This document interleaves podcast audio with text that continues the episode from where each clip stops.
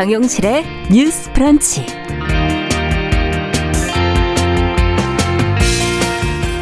안녕하십니까 정용실입니다. 오늘이 무슨 날인지 모르시는 분은 없으시겠죠. 바로 한글날입니다. 요즘 한글과 한국어에 대한 이 세계인들의 관심이 높아지고 있는데요. K-팝, 뭐 영화, 드라마 같은 문화가 이끌고 또 정부의 한국어 보급 사업이 이런 흐름을 뒷받침하고 있어서 한국어를 제2 외국어로 지정하는 나라들도 늘고 있습니다. 그런데 정작 우리는 우리 글과 말에 얼마나 관심을 갖고 있고 또 그 가치를 지키기 위해 노력을 하고 있을까요? 아, 단순히 모국어를 사용하는 것에 그치지 않고 우리 글과 말에 혐오가 아닌 포용을 담아낼 때 해체되거나 축약된 인터넷상의 언어보다는 더 정확하고 아름다운 표현을 한 번이라도 더 기억을 해낼 때 이 한글과 한국어의 가치가 제대로 살아나는 게 아닐까 하는 그런 생각이 드는데요. 어, 마침 일제강점기 우리 말글을 지키기 위해 만들었던 조선말 큰 사전 원고 또 그 바탕인 말모의 원고가 등록문화재 보물로 승격된다는 소식이 있습니다. 자, 오늘은 침략의 역사 속에서 어렵게 이렇게 힘들게 지켜왔고, 이제는 세계인이 주목하고 있는 우리 글, 우리 말의 소중함을 되새겨보는 시간 잠시라도 한번 가져보면 어떨까 하는 생각이 드네요. 자, 10월 9일 금요일 정용실의 뉴스 브런치 문을 열겠습니다.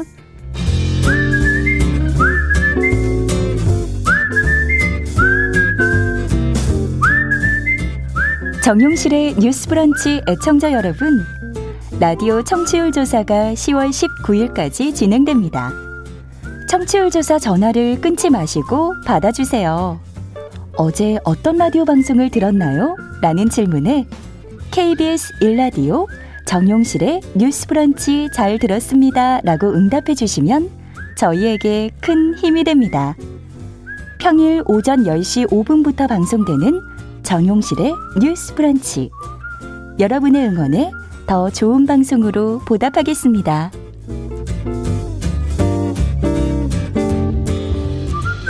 네, 청취율 조사가 전화로 이렇게 갈 때면 좀, 어, 대답을 해 주셔야 저희도 청취율을 정확하게 알 수 있고. 아니, 정용실의 뉴스 브런치 들으시는데, 들으신다고 얘기 안 해 주시면 저희도 섭섭합니다. 네.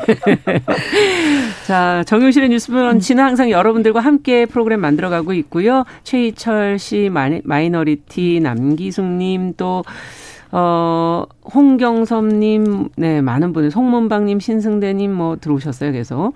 유튜브로도 요즘에 많이들 들어오시죠? 700여 분이 지금 들어오셨고요. 미무스와님께서 인사 보내주셨는데, 뉴스 브런치 말고 뉴스 동치미, 뉴스 밥상. 이렇게 한국어로 또 만들어 주셨습니다. 감사합니다. 자, 오늘 뉴스픽은 아, 한글날 경충식 수중계를 저희가 잠시 중간에 받아야 되기 때문에 금요 초대석은 없애고요.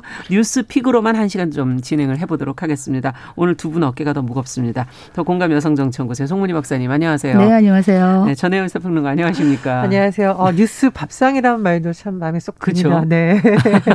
저희가 이게 브런치를 좀 어떻게 바꾸긴 바꿔봤어요. 사실 뭐 밥상은 청취자분들이 차려주시는 거 아니겠어요? 아, 저희는 그렇죠. 숟가락을 올리면서 가는 거죠. 맞습니다. 네. 네, 숟가락이 좀 커요, 저희가. 많이 먹는 사람들이라. 자, 오늘 뉴스도 이제 준비를 했는데 중간에 잠깐 저희가 중계를 할 수도 있으니까요. 내용을 하면서 좀 끊어지더라도 양해를 좀 해주시기 바랍니다. 첫 번째 뉴스는 이 문재인 대통령이 한 행사 연설에서 지금 재차 종전선언, 뭐 유엔에서 언급이 됐던 종전 선언을 지금 강조를 했어요. 이걸 두고 여당과 야당이 지금 다른 목소리를 또 내고 있는데 어떤 내용들인지 한번 점검을 해보도록 하죠. 예, 문재인 대통령은 지난달 종전 선언을 유엔 총회 영상 연설에서 언급한 바 있습니다. 지난달 9월 23일이었는데요. 네. 시간으로 보면은 보름 정도 이후죠. 어제 어, 한미 간의 이 어떤 교류 촉진을 위한 비영리 단체가 있는데요. 코리안 소사이어티라고 있는데 네. 어제 연례 만찬과 관련해서 문 대통령이 화상을 통해서 기조 연설했습니다. 음. 문 대통령이 이 연설에서도 한반도 종전 선언을 위해 한미 양국이 협력하고 국제사회 적극적 동참을 이끌기를 희망한다라고 다시 종전 선언을 강조했습니다. 네.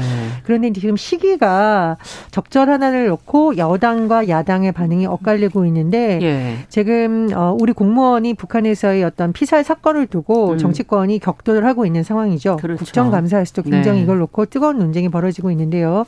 여당의 입장에서는 아 이런 때일수록 오히려 종전선언 추진을 포기해서는 안 된다 이런 음. 반응이 나오고 있습니다. 허영 대변인이 브리핑을 통해서 강조한 내용을 좀 요약해 드리면 종전선언이야말로 이런 사건, 그러니까 피격 사건을 음. 말하는 거죠. 우리 국민 생명과 안전에 대한 위협을 제거할 수 있는 가장 강력한 수단이다. 그리고 한반도 평화와 번영 앞에서 여야가 따로 있을 수 없다라고 음. 거듭 강조를 했습니다. 네. 뭐 국회 외통위원장인 송영길 의원과 또 안민석 의원도 비슷한 취지의 또 의견을 음. 내기도 했습니다.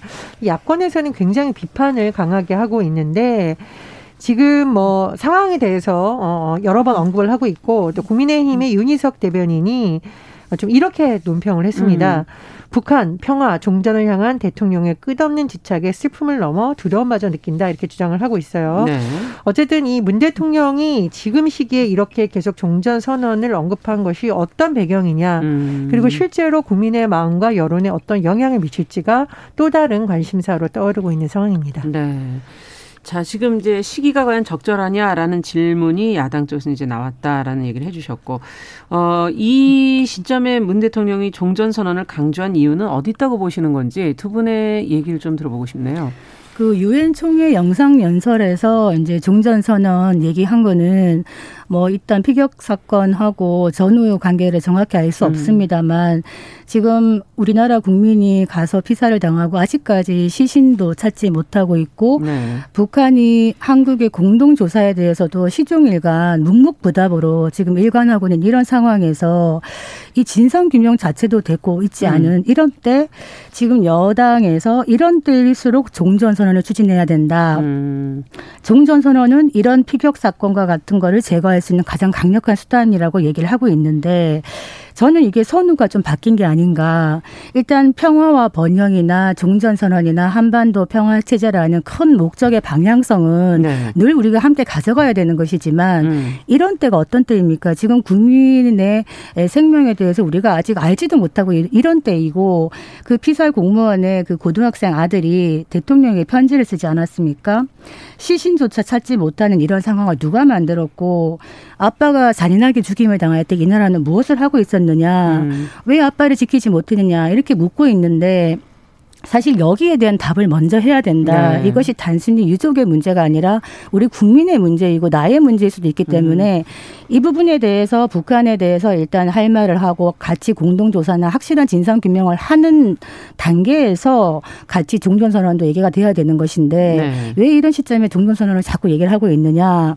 저는 첫째는 문재인 대통령이나 지금 정부가 임기 후반기로 이제 접어 들어가면서 그동안의 어떤 북한과의 관계나 북미 간의 관계에서 뭔가 지금 교착되고 있다는 거를 빨리 음. 풀어야 된다는 좀 조급함이 네. 있지 않나. 특히 미국 대통령 선거를 한 달도 앞두고 있지 않기 그렇죠. 때문에 이런 시점에서 뭔가 어, 불확실한 상황에서 성과를 좀 만들어내야 된다 미리 음. 이런 조급증이 좀 있지 않나 이런 생각이 드는데 문제는 내일 아마 북한이 노동당 75주년 창건일 행사를 할 텐데 네. 여기에서 어떤 메시지를 보이느냐에 따라서 이 미국과 북한과의 관계에서 종전선언의 논의가 더 진전이 될지 안 될지를 우리가 지켜봐야 될 부분인 것 같습니다. 네, 내일 그러면 노동당 창건일에 어, 무기가 나오고 열병식을 아마 대대적으로 큰 예. 행사를 할 건데 음. 어떤 무기를 어느 정도로 선보이느냐에 따라서 미국 트럼프 대통령의 체면을 구길 수도 있는 것이고 음. 한국 정부의 제안에 호응할 수도 있는 것이고 그렇습니다. 네. 그럼 어떻게 보십니까? 저는 남북 문제를 다룰 때 고 김대중 대통령이 늘 떠오릅니다. 그렇죠. 예. 김대중 대통령이 만약 빨리 대통령이 되고 싶은 정치인이었다면 음. 과연 남북 관계와 평화를 외칠 수 있었을까? 음. 색깔론에 평생 시달리고 어떻게 보면 본인과 같이 일했던 사람들도 그런 일로 심지어 고문을 당하거나 네. 매도를 당했던 그 시기에 김대중이라는 위대한 지도자가 있었기 때문에 한반도가 네. 그래도 평화의 길을 갈 수 있었던 단초를 마련했다는 평가를 받고 있죠. 음. 그래서 온갖 논란에도 불구하고 노벨 평화상도 받았던 것이라고 저는 네. 생각을 합니다. 그래서 사실 문재인 대통령의 지지율만을 놓고 보자면 이거는 그렇게 좋은 카드는 아니라고 봐요. 음. 제가 만약 선거 전략 전문가였다면 네. 대통령이 이 시기에 이거 하는 거 잘못하면 국민들에게 비판받습니다라고 했을 것 같습니다. 음. 그러나 지도자가 과연 지금의 지지율이라던가 이런 것만 음. 보는 것이 아니라 지도자는 전 국민과 음. 전 한반도의 운명을 짊어진 사람이기 때문에 네. 굉장히 깊은 고민을 또 할 수밖에 없을 거라고 생각을 하고요. 그래서 아마 종전 선언을 다시 우리가 한반도의 시골을 과거로 돌리지는 말자라는 절박함에서 한 것이다. 좀 이런 해석도 가능하다고 봅니다. 음. 지금 종전 선언이 어떻게 보면 북한만을 위한 것이냐 그런 것은 아니죠. 한반도 평화라는 것은 근본적으로 한반도의 불안을 제거해서 불행한 일이 다시 일어나지 않게 한다는 장기적 처방입니다. 물론 네. 시기만을 본다면 논란이 있을 수 있다라고 음. 생각을 해요. 근데 지금 미국 대선이라는 시기 이런 것과 맞물려서 또 전략적인 판단을 해야 되기 때문에 북한에 다시 뭐 대화의 장으로 나오게 하던 음. 공동조사에 응하게 하던 네. 어떤 카드를 통해서 자꾸 불러내야 음. 되는 상황이기 때문에 그런 음. 측면에서 다시 한번 종전선언을 강조한 것이 아닌가 그런 음. 해석을 해봅니다. 그 이제 종전선언이라는 게 공허한 외침이 되지 않으려면은 음. 어, DJ나 노무현 대통령 때 사실 우리 진보 정권이 집권했을 때도 북한의 도발이 많았습니다. 네. 그렇지만은 그때마다 굉장히 단호한 안보 태세를 갖췄고 제대로 대응을 했기 때문에 지금까지 온 것인데 북한과 종전 선언을 하고 평화와의 대화를 한다는 것과 음. 북한의 어떤 도발에 대해서 단호하게 굳건한 안보를 가지고 대처한다는 건 별개의 자원이라 봅니다. 음. 그렇기 때문에 이 부분을 명확히 할 필요가 있다. 네. 지금은 사실 타이밍적으로 봤을 때는 종전 선언에 집착을 하기보다는 지금 이제 한번 얘기 드린 적이 있습니다. 미국과 중국이 지금 신냉전이라고 하고 그렇죠. 있는 상황에서 네. 어, 한국이 과연 어느 지금 포지션을 취할 것인가 굉장히 중요한데 네. 우리가 코드라고 얘기하는 쿼드라고 얘기하는 게 뭐냐면은 미국, 일본, 호주, 인도가 들어갑니다. 음. 이게 이제 미국의 어떤 어 안보 협력체의 하나의 방식을 가지는 건데 중국의 일대일로에 맞서겠다라는 게 쿼드인데 일단 네. 이 쿼드는 일본이 들어가 있고 호주 일본 인도가 들어가 있죠. 네. 근데 여기에 더해서 미국은 어떤 걸 요구하냐면 한국이 쿼드 플러스에 꼭 들어와라. 음. 그래서 중국을 이제 견제하는 어떤 라인을 만들려고 하는 것인데 지금 한국이 어떤 입장이냐면 이런 식의 구조화된 동맹이 음. 과연 우리의 안보에게 도움이 되는가라고 의문을 제시하면서 참여하지 않을 듯한 이런 모습을 보이고 있어요. 음. 두 가지 이유가 있는 건데 만약에 여기에 들어갔다가 중국이 또 사드 때처럼 우리의 보복을 하면 어떡하는가 이런 두려움이 있습니다. 그렇죠. 실제로 우리는 중국에 경제적으로 많은 의존을 하고 있기 때문에 현실적인 문제이거든요. 네.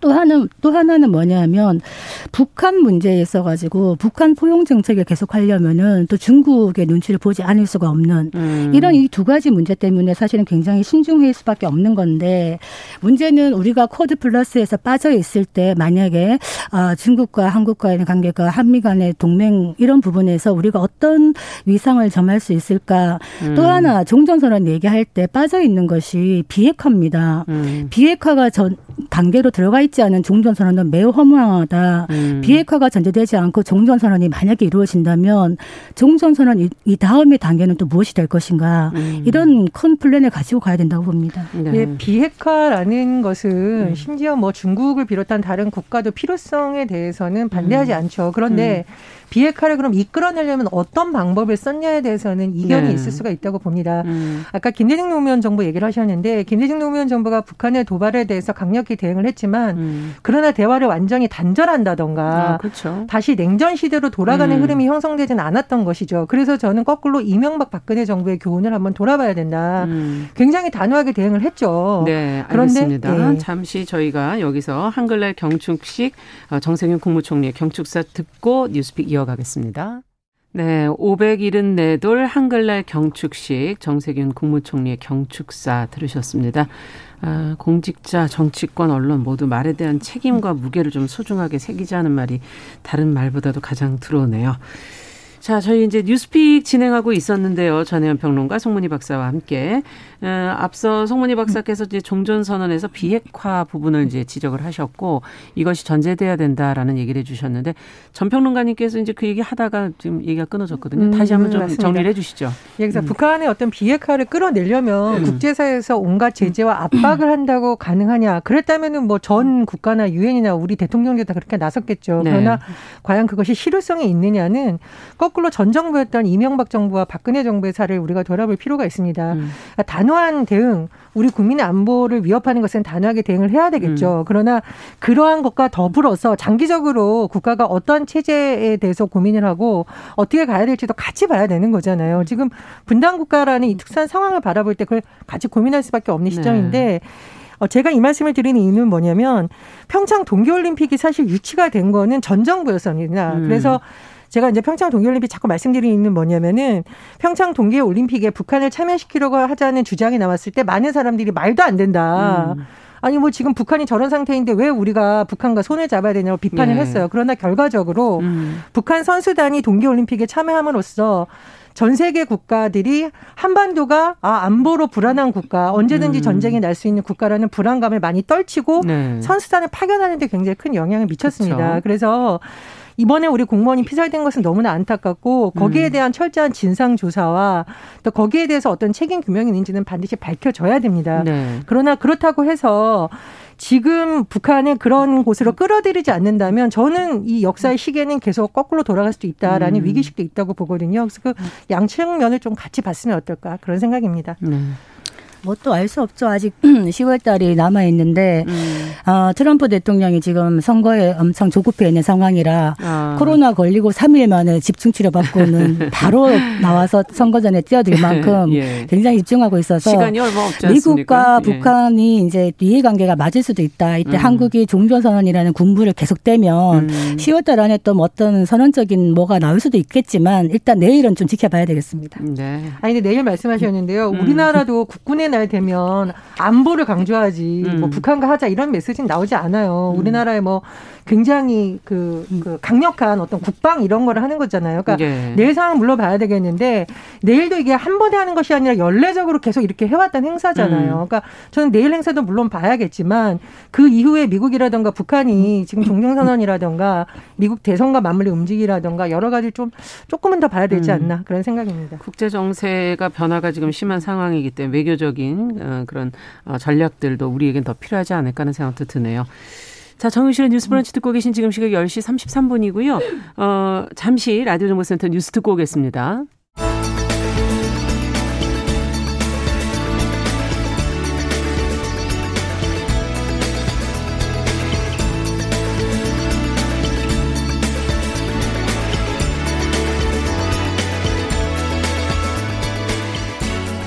세상을 보는 따뜻한 시선. KBS 일라디오 정용실의 뉴스 브런치. 매일 아침 10시 5분 여러분과 함께합니다. 정용실의 뉴스 브런치 듣고 계신 지금 시각 10시 36분이고요. 앞서 저희가 청취율 조사 전화가 온다면 잘 응해 주십시오라고 말씀드렸더니 최현성 님 대답을 좀 해보려고 그러는데 전화가 안 온다고. 네, 송문방 님도 마찬가지라고 지금. 아, 이렇게 또 유머를. 아, 전화를 드려야 될 텐데. KBS에서 제대로 어, 못 보내고 있는 것 같습니다. 자, 마이너리티 님께서 뉴스픽으로 한 시간 하는 거 좋다고 와 이렇게 적어 주셨네요. 감사합니다. 자, 계속 좀 이어가 보죠, 뉴스픽. 이제 두 번째 뉴스는 내일이 10월 10일이 임산부의 날입니다. 아, 그래서 이제 인구 보건복지협회가 임산부 대상의 그 실태 조사를 했습니다. 임산부 1,500명, 일반인 1,500명 해서 총 3,000명을 대상으로 해서 온라인으로 어, 설, 어, 설문 조사를 했는데요. 응답자의 절반 이상이 어, 타인으로부터 배려받지 못했다. 이렇게 답을 했다는 어, 보도가 지금 나왔어요. 어떤 부분의 이야기인지 그리고 또 다른 분들은 또 생각은 어떻게 하고 계시는지 송문희 박사께서 좀 정리해 주시죠. 네, 이 주제 하면서 저는 임산부의 날이 10월 10일인 거를 몰랐거든요. 그렇죠. 그래서 어, 10월 10일이 왜 임산부의 날인가 봤더니 예. 풍요의 날인 10월과 임신 기간 음. 10개월의 의미를 담아서 제정한 아, 거라 그래요. 네. 그래서 뭐 임신과 출산을 좀 소중히 여기고 임산부를 배려하는 사회 분위기를 만들어 보자. 이런 목표라고 음. 하는데 아까 말씀하신 그 설문조사를 해보니까 정확하게 54.3%가 배가 나오지 않아서 임산부인지 티가 나지 않아서 배려받지 못한 게 있다. 아, 초기 예. 임신 예. 초기에 그렇게 네. 얘기하고 배려받은 사례를 살펴보면은 네. 집안에서 뭐 청소, 빨래, 식사 등의 가사 분담이 아. 59.9% 네. 그리고 뭐 지하철 버스에서 좌석을 양보받았다는 게 46.5%였습니다. 음. 그런데 보통 우리가 임신 한 3개월 정도는 사실 오히려 배는 나오지 않지만 유산 위험성이 크다고 조심하라고 하는 시기라 예. 오랜 시간 서 있거나 하면 더 위험한 시기인데 음. 직장에서 이제 이럴 때 출퇴근 시간을 좀 조정을 받으면 좋을 텐데 네. 이거를 배려받았다는 응답은 35.8%에 불과했습니다. 음. 어떤 콩나물 전철 안에서 부대꼈을 때 굉장히 힘들거든요. 이런 부분은 조금 복지 차원에서 돼야 되지 않겠나 싶고 아. 여기 서 이제 우리가 질문이 타인으로부터 배려받지 못했다. 음. 근데 이 타인에 남편이 들어가느냐. 예, 사실 우리가 예, 그거 본다면, 그러니까 엄밀히 말해서 님이라는 글자에 점 하나 붙이면 남이라고 하는데 이 남편이 얼마나 배려하느냐도 굉장히 중요하거든요. 네. 그래서 어, 실제로 통계를 찾아보니까 네. 매 맞는 아내 네 명 중에 한 명은 임신 기간에도 폭행 경험이 있다는 겁니다. 야, 이건 좀 너무하네요. 너무하죠. 그래서 네. 임신 전부터 아내에게 폭력을 행사하던 남편의 62.8%는 임신 기간에도 계속적으로 폭력을 행사했다. 아. 그러니까 임신 전에 폭력을 처음 딱 당하고 나서 아 많은 고민을 하다가 임신을 하면 아이를 위해서 달라지겠지라는 생각을 많이 한다 그래요 그렇죠. 여자들은. 근데 안 달라지는 겁니다. 아. 그래서 이런 부분 굉장히 심각한데 또 참 통계가 나온 게 임신부의 학력이 상대적으로 높을수록 최대 폭력이 7.1배까지 심해진다. 임신부의 학력. 이 높으면 아내의 아, 학력이 높으면 제가 잘못 들은 줄 알았어요. 폭력이 더 예. 증가한다. 거의 아. 7배 이상. 왜냐? 예. 어, 임신부가 학력이 높을수록 배우자의 폭력 행위를 인식하고 보고하는 경향이 일단 강하다. 예. 그것이 하나 있고 두 번째는 임신부의 학력보다 남편의 학력이 낮거나 동등할 경우에는 남편이 음. 폭력으로 힘을 과시하는 가부장적인 문화가 있다. 이두 음. 가지가 연구 결과였어요. 네. 또 하나 가슴 아픈 통계는 임신부가 직업이 없는 경우에 남편에 대한 의존도가 커지면서 폭력을 더 참는다. 그러면서 폭력을 3.7배 더 많이 참고 있다. 네. 이런 얘기를 하는데 임신 기간 중에 폭력은 임산부뿐만 아니라 그 음. 태아에게도 엄청난 영향 영향을 아, 미치기 그렇죠. 때문에 예. 사실은 산전 진찰을 하지 않습니까? 10개월 동안 음. 그럴 때 의사나 간호사가 이거를 좀 스크리닝 해가지고 음. 신고할 수 있는 체계를 만들면 좋겠다 이런 음. 생각이 듭니다. 그렇군요. 지금 말씀을 듣다 보니까 상당히 심각한 부분도 있는데 이 태아의 생명권 저희가 뭐 낙태죄 유지와 관련해서도 한번 언급했던 것이고 어, 중요하다 이렇게 하면서 막상 그러면 여성이 임신을 했을 때 이거를 신경 써야 되는 거 아닌가 하는 생각도 들거든요. 그렇습니다. 그러니까 임신을 했다는 것이 축복이고 사회의 배려 속에서 어, 부담스럽거나 힘든 일이 아니어야 되는데 제 주변에도 이제 직장 생활하거나 특히 이제 뒤늦게 음. 나이가 좀 많은 고위험 산문군에 들어가 있는 그렇죠. 어, 선후배들의 얘기를 들어보면 임신이라는 소식을 딱 들었을 때 기쁨과 동시에 걱정이 된다는 거죠. 음. 내가 직장 생활할 때 어떻게 해야 되지? 또 그 다음에 내가 거기 가서 눈치 받는 거 아니야? 그러니까 아이를 낳고 나서 양육은 또 어떻게 하지? 네. 사실 임신이라는 것이 모든 복합적인 과정에 포함되어 있는 거에 첫 출발을 알리는 신호이잖아요. 그렇죠. 그래서 임산부들이 음. 정말 기쁘게 음. 어떤 이런 소식을 받아들이려면은 보육 정책, 음. 직장 내에서 임산부를 위한 정책, 음. 그리고 경력 단절이 되지 않은 여러 가지 시스템이 사실은 좀 같이 만들어져야 된다. 그래서 네. 임산부들의 어떤 육체적 노동 고통을 덜어주기 위한 배려도 중요하지만 음. 국가가 고민해야 될 것은 임산부들이 엄마가 된 이후에도 차별받지 않는 것을 만들기 네. 위한 구조적인 방법도 굉장히 중요하다 이렇게 음. 생각을 합니다. 사실 그 남편들도 아이 낳는 순간까지 긴장하셔야 됩니다. 음. 그러니까 저 같은 경우 보니까 한창 이제 산통으로 막 소리 지르고 있는데 몇 시간을 소리 지르고 있는데 침대 모서리에서 남편이 꿀잠을 자고 있는 모습을 보고 아 이 얘기를 지금 제가 한 천 번 이상 밖에서 하고 있는데 예. 끝까지 잘하셔라. 예 전에 이제 어떤 방송 프로그램에서 예. 그 이제 임산부들이 봄에 느끼는 하중만큼의 모형을 제작해서 음, 남자들이 그것을 착용하고 위에 옷을 한 적이 네, 있었죠. 이제 한 적이 예. 있는데 이렇게 고통스러운지 몰랐다라고요 남편들이 그래서 맞아요. 부인한테 정말 잘해줘야 된다 아주 간단한 건데 예. 1층 같은 경우에는 엘리베이터가 서지 않은 아파트들 있잖아요. 그럼요. 그, 그 복장을 한 남편들이 고 몇 계단 오르는 것도 공포더라. 그리고 허리가 뭐 이렇게 아픈지 장을 몰랐다. 보기도 하고 그렇습니다. 가방을 들기도 하고 그러지 않습니까? 그리고 더군다나 네. 그런 체험을 한 어떤 음. 중에 남성이 아이가 하나 있으면서 또 임신을 한 그런 아. 거를 경험하게 했는데 정말 울었다고 하더라고요. 차를 타고 가다가 울었다 내가. 그래서 예. 아내를 많이 이야기했다 이러거든요. 그래서 일각에서는 남자들에게도 10개월간 이런 것을 하게 되면 사회가 바뀐다는 거 있는데 그건 그냥 웃자고 한 소리고요. 그만큼 임산부들이 겪는 어떤 육체적인 부담이라든가 이런 것을 덜어주는 음. 여러 가지 좀 배려가 필요할 것으로 그 보입니다. 그 제 경험을 소환해 보면 이제 한창 배가 불렀을 때 전철을 타잖아요. 음.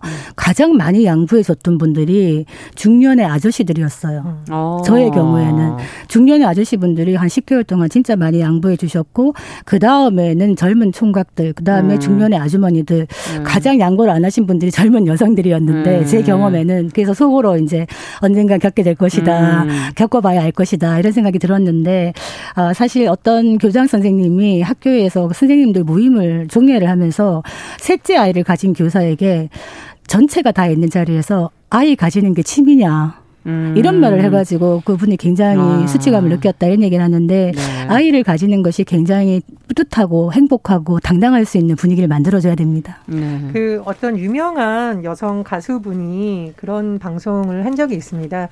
옛날에는 배가 불러서 이렇게 나오면 아유 얼마나 남편이 못났으면 배부른 아내를 바깥으로 이런 말을 하시는 분이 있었다는 네, 거예요. 그렇죠, 예전에. 근데 요즘은 행사장에 나가면은 아이를 갖고 행사장에 아, 가수가 나왔는데 어른들이 아이고 애국한다. 아이고 음. 대단하다. 아이고 장하다. 이렇게 말씀해 주셔서 너무 아. 기쁘다라는 이제 이런 취지의 증언을 한 바가 있는데 사실 우리나라가 임산부 여성, 특히 배부른 여성들이 일하는 것에 대해서도 격려하고 지지해 주는 것이 맞지. 그렇죠. 살림이 어렵냐. 뭐 이렇게 남의 사생활을 침해했던 음. 발언 좀 조심했으면 좋겠고요. 맞아요. 배 불러서도 맘 편하게 일할 수 있는 게 선진국 아닐까요? 음. 완전히 좀 인식을 바꾸는 그런 문화도 필요하다고 봅니다. 음. 어, 낳고 나면 또 길러야 되는데 음. 사실 저는 예전에 박사 과정을 할 때 아이를 맡길 데가 없어가지고요 다섯 살짜리 딸아이를 데리고 박사과정 수업에 들어간 적이 있었어요. 음. 그랬더니 참 감사하게 교수님께서 어, 몇 시간의 수업을 아이가 잘 듣고 나서 최연소 박사가 나타났다. 음. 이러면서 박수를 쳐주셨는데 음. 그 아이가 그걸 아직까지 기억을 하고 있더라고요. 그래서 일하는 엄마들이 사회에서 정말 많은 힘든 부분이 그렇죠. 있는데 사회가 함께 키워야 된다. 음. 많은 배려가 필요하다. 이 말씀 드리겠습니다. 네. 뭐 의견들 많이 주셨어요. 글쌤 말쌤님께서는 임신 중 폭력 쓰는 사람은 손절이 답입니다. 남편이라 하더라도. 네. 4994번님께서는 이제는 임산부 배려가 아니라 받 받들어야 된다 이런 얘기해 주셨고요. 4222번님께서는 임산부가 행복해야 우리 모두가 행복해지는 거다라는 의견도 주셨습니다. 자, 다음 뉴스로 좀 가보도록 하죠. 그 국시를 거부한 그 의대생들에게 재응시 기회를 달라면서 병원장들이 학생들 대신에 사과를 했습니다. 이제 보도가 나왔는데요. 어떤 내용의 사과를 했고 왜 학생들이 아닌 병원장이 직접 나서게 된 것인가 하는 것도 궁금하고요. 전혜연 평론가께서 관련 내용 좀 정리해 주시죠. 예, 그 정부의 의대 정원 확대라든가 공공의대 설립에 반대해서 음. 뭐 의협이라든가 또는 뭐 대학생들이 여러 가지 집단 행동을 했었는데 그 중에 하나가 네. 의과 대학 학생들이 국가고시 응시를 하지 않겠다라는 이제 일이 있었잖아요. 예, 근데 이 부분에 대해서 음. 다시 재응시 기회를 달라라는 주장이 여기저기서 나오고 있는데 사실 여론이 그렇게 좋지는 않습니다. 이제 이런 음. 상황에서 주요 대학 병원장들이 대국민 사과를 하게 된 것인데요. 네. 어, 어제 정부 서울청사를 찾아서 이런 이제 지역 대학병원장들이 예. 국민 여러분께 사과를 드린다 이런 취지의 글을 낭독을 했습니다. 음. 특히 이제 코로나 상황에서 국민의 마음을 사지 못한 점 깊이 반성하고 있다. 음. 그런데 자 이걸 어떻게 봐야 될지 저도 참 이 글을 읽으면서 마음이 씁쓸했는데 질책은 선배들에게 해달라. 음. 그리고 만약에 신규 의사가 배출되지 못할 경우 그러니까 국시라는 것을 통과하지 못하면 뭐 의사로 활동을 할 수가 없으니까요, 기본적으로. 네. 이런 상황이 계속돼서 신규 의사가 배출되지 못한다면 심각한 의료 공백이 생기고 음. 결과적으로 의료의 질이 떨어질 수 있다라는 취지의 또 글을 낭독을 했습니다. 음. 또 보통 6년 이상 이제 학업에 전념하고 잘 준비한 의대생들도 이제 좀 의사로서 할 수 있도록 기회를 달라 이렇게 강조를 했는데 그래서 이 부분에 대해서는 정부는 아직까지는 어렵다라는 입장이고요. 네. 또 병원장들이 전현희 권유위원장과 간담회 갖고 계속 어, 이 문제를 논의했지만 역시 국민 공감대 없이는 해결이 어렵겠느냐 이런 입장이 또 반복됐다라고 합니다. 그래서 네. 앞으로 어떤 또 조치가 나올지 지켜봐야 하는 상황입니다. 네. 두 분께서는 그렇다면 이런 사안을 어떻게 보고 계시는지 입장을 좀 들어보죠. 뭐 사실 이제 그 국시를 거부했을 때 정부가 실기 시험도 한 주 연장을 해줬었고요. 음. 재신청 기한도 두 차례 연장을 해줬습니다. 그런데도 이제 계속 거부를 했던 거죠. 음.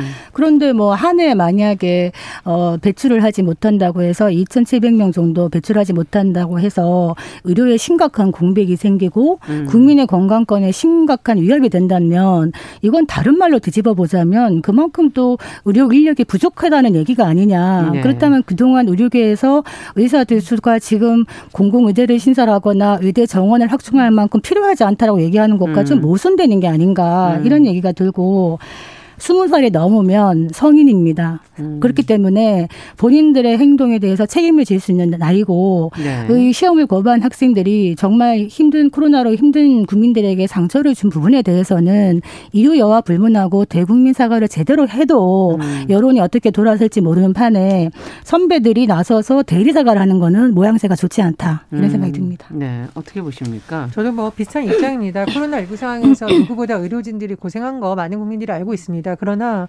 거꾸로 코로나19 상황 상황에서 음. 집단 행동을 하면서 많은 국민들을 불안하게 한 또 사람들도 있는 거잖아요. 그럼 그만큼의 좀 책임 있는 행동을 해야지 음. 대리 사과를 통해서 용서를 받겠다. 음. 이건 잘못하면 오히려 더 큰 비판을 받을 수 있다라고 봅니다. 네. 어, 정말 시험에 응시를 해야겠고 진정한 의료인으로서 국민의 음. 생명과 안전을 위해서 어, 일하겠다라는 의지가 있다면 지금이라도 저는 음. 당사자들이 사과하고 그렇죠. 국민의 마음을 돌리는 데 애쓰는 게 맞다 이렇게 봅니다. 네. 자, 마지막으로 뉴스 하나 더 저희가 살펴보도록 하죠.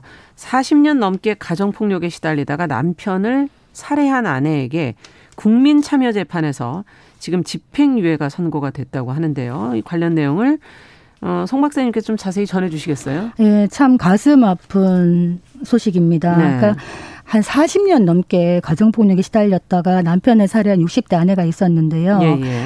어, 정말 결혼 때부터 해서 평생을 그 딸과 아들과 이 부, 부인에게 많은 폭력을 했는데 술만 먹으면 그랬다. 이렇게 음. 하고 있는데 그날도 이제 폭력이 시작돼서 경찰까지 출동을 했었는데 네. 아내가 남편 처벌을 원치 않는다며 돌려보냈어요. 아. 그 이후에 아들이 왔습니다. 집으로. 그런데도 아버지가 계속 욕설을 하고 하니까 아들이 둔기로 아버지의 머리를 내려 친 겁니다. 아. 그러니까 또 이 엄마가 어, 자기가 한 것처럼 또 하려고 같이 합세를 해가지고 이제 염산을 부으려고 하고 둥기로 몇 번 내려치고 이렇게 해서 결국에는 아버지가 사망을 했지요. 예. 그런데 왜 이렇게 가정폭력에 시달렸는지 참았냐 그랬더니 이분이 음. 자녀들에게 불우한 가정 환경을 대물림할 수 없다는 생각에 음. 참고 살았다. 그러면서 끝까지 모든 잘못은 나에게 있다. 그래서 어. 아들을 살려달라고 선처를 호소했습니다만 네. 이 엄마에게는 이제 집행유예가 나왔고요. 아들에게는 징역형이 구형이 됐습니다. 우리가 국민 참여 재판을 하면은 이게 이제 어떤 그 외국의 배심제와 삼심제의 중간 형태 혼합형인데요. 음. 배심원들이 어떤 그 이야기를 하면은 사실 재판부가 네. 권고적인 효력이 있기 때문에 기속되진 않지만은 이번 재판부에서는 이 배심원들의 의견을 수렴을 해서 이런 판결을 내린 겁니다. 네. 아, 이런 사례들은 사실 보도는 많이 됐었는데 이게 이제 지금 이제 사례가 되는 경우는 그렇게 많지는 않아서 자, 어쨌든 가정폭력으로 고통을 받다가 살인을 저지른 아내의 사연. 그 중형을 대부분 그동안에는 선고받았던 거로 기억을 하거든요. 근데 이번에 집행유예 선고 어떤 의미가 있다고 보시는 건지 이게 근본적으로 보면 가정 폭력의 문제를 저희가 좀 짚어보지 않고 그냥 넘어갈 수가 없을 것 같아서 두 분의 이야기를 좀 들어보고 싶습니다. 아, 가정폭력, 뭐 성폭력 이런 문제 다룰 때마다 참 마음이 무겁고요. 네. 어, 제가 아는 한 기자 중에 별명이 강심장인 기자가 있었어요. 음. 뭐 온갖 강력 사건, 온갖 힘든 일을 취재해도 뭐잘 취재하고 뭐 정신적으로 흔들리지 않는다 했는데 저한테 그런 얘기를 하더라고요. 본인이 두 가지 사건을 취재할 때는 악몽을 꾸고 정말 음. 취재를 안 하고 싶을 정도로 이 어떤 사건을 보는 것만으로도 정신적인 괴롭다. 트라우마가 생긴다. 그 두 가지가 바로 가정폭력과 성폭력입니다. 이제 음. 성폭력은 뭐 당연히 여러 가지 트라우마를 남기는 것이고 가정폭력의 경우에는요. 폭력의 경우가 경미하다 하더라도 가족이 나를 때렸다는 것 자체가 엄청난 심리적 충격을 준다는 그렇죠. 거죠. 예, 인간관계에 대한 신뢰라던가 네. 사람으로서 존중받지 못한다라는 이 자괴감. 음. 혹시 나를 사랑해야 되는 사람이 나를 따르는 때리는 것은 내가 잘못이 있는 거 아니라는 잘못된 인식. 자책감이 그렇습니다. 하고요. 이런 여러 가지가 네. 복합이 돼서 피해자에게 굉장히 큰 피해를 유발한다고 해요. 그래서 그런 문제를 취재하다 보니까 음. 사람에 대한 회의가 들더라 이런 얘기를 이제 하는 경우가 있습니다. 그래서 네. 가정 폭력은 우리 애 내가 때릴 수도 있지, 우리 부인 때릴 수도 있지, 집안 식구들의 일인데 왜 남이 음. 나서 이럴 수 있는 문제가 아닙니다. 지금 통계상으로 보니까요. 이번에 경찰청에서 이영석 민주당 의원에게 제출받은 네. 어, 제출한 자료를 보니까 가정 폭력이 2015년 이후에 25만 명 25만 경찰 통계에 명. 잡힌 거니까 이거는 신고가 들어와서 된 것이 25만 그렇죠. 명. 사실 더 많을 수 있고요. 예. 구속은 1%. 물론 아, 구속이 적습니까? 정답이 아닙니다만 예. 가정 폭력은 재범의 비율이 굉장히 높다고 해요. 그렇죠. 왜냐하면 가족 관계가 파탄나지 않는 이상 같은 공간에 계속. 있잖아요. 생계 문제 때문에 어머니가 아버지를 받아주는 경우도 음. 있거든요. 그래서 이런 문제를 좀 봐야 된다고 보고요. 이런 부분에 대해서 우리 사회 좀 재발 대책과 피해자 보호 대책이 좀 더 마련돼야 네. 된다고 봅니다. 이거는 많이 보도에서도 짚어주셨던 얘기들인 것 같은데요. 어쨌든 어떻게 보십니까? 일단 얘기를 좀 듣고 저희 대책을 사실 이제. 우리가 가정 폭력 사건에 대해서 가정 보호 사건이라 그래가지고 뭐 어떤 접근을 제한시킨다든가 보호 음. 관찰이라든가 치료 위탁 이런 걸 하지만은 이게 근본적인 그러니까요. 대책이 되지 못합니다. 예. 다시 돌아오게 되고 심지어는 이 왜 이혼하지 않니 왜 맞고 사니 이렇게 얘기를 하지만은 가정 폭력에 시달리다가 정말 집을 떠나 있는 아내를 그 끝까지 찾아가서 살인을 하는 이런 경우도 있었습니다. 그렇기 있죠. 때문에 이게 정말 심각한 문제일 수가 있는데 이게 또 자녀에게도 아주 나쁜 영향을 미칩니다. 실제로 음. 이 아들이 징역 7년의 구형을 받았는데 40년 동안 폭력에 시달리면서 이 아들이 온전한 정신을 가질 수 있었겠는가. 그리고 아. 이 엄마는 어, 집행유예를 받았습니다만 어찌 보면 40년간 정말 상살 없는 감옥에서 생활을 한 게 아닌가. 이런 거에 보면은 가정 폭력이 그냥 단순한 폭력이고 여기에 대해서 뭐 존속이 어떤 뭐 살해 행위를 한 거에 대해서 뭐 수법이 가혹하고 잔인하고 이러면서 사실 그동안은 어- 엄청난 어떤 좀 가혹한 형이 구형이 된 음. 부분이 있는데 이 폭력의 피해자들이 맑은 정신으로 이 이거를 극복한다는 거를 개인에게 맡겨놔서는 그리고 해결이 안 되죠. 예, 이런 음. 범위에서 이게 보통은 정당 방위가 인정되지 못한다는 것 부분도 한번 음. 참작해 볼 필요는 있겠다. 이 네. 생각이 듭니다. 시간이 많지 않지만 끝으로 어떤 방법이 있을지. 유일하게 교통사고 피해자라던가 절도 사건 피해자들은 사람들이 음. 수근수근 되지 않는데 왜 가정폭력과 성폭력에 대해서는 네. 가해자를 욕하지 않고 때로 피해자를 욕하는 문화가 우리나라에 있습니다. 음. 사실 그런 부분도 많이 개선해야 될 지점이라고 생각합니다. 예, 나중에 또 시간이 된다면 저희가 이 근본적인 대책도 한번 같이 고민을 좀 해봤으면 좋겠네요. 오늘 시간 여기서 이제 마무리해야겠습니다. 자, 뉴스픽 전혜연 평론가 더 공감 여성정치연구소 송문희 박사 한 주 동안 수고하셨습니다. 감사합니다. 감사합니다. 자, 정용실의 뉴스 브런치 금요일 순서 이제 마치겠고요. 저는 주말 보내고 다음 주 월요일 10시 5분에 다시 찾아뵙겠습니다. 감사합니다.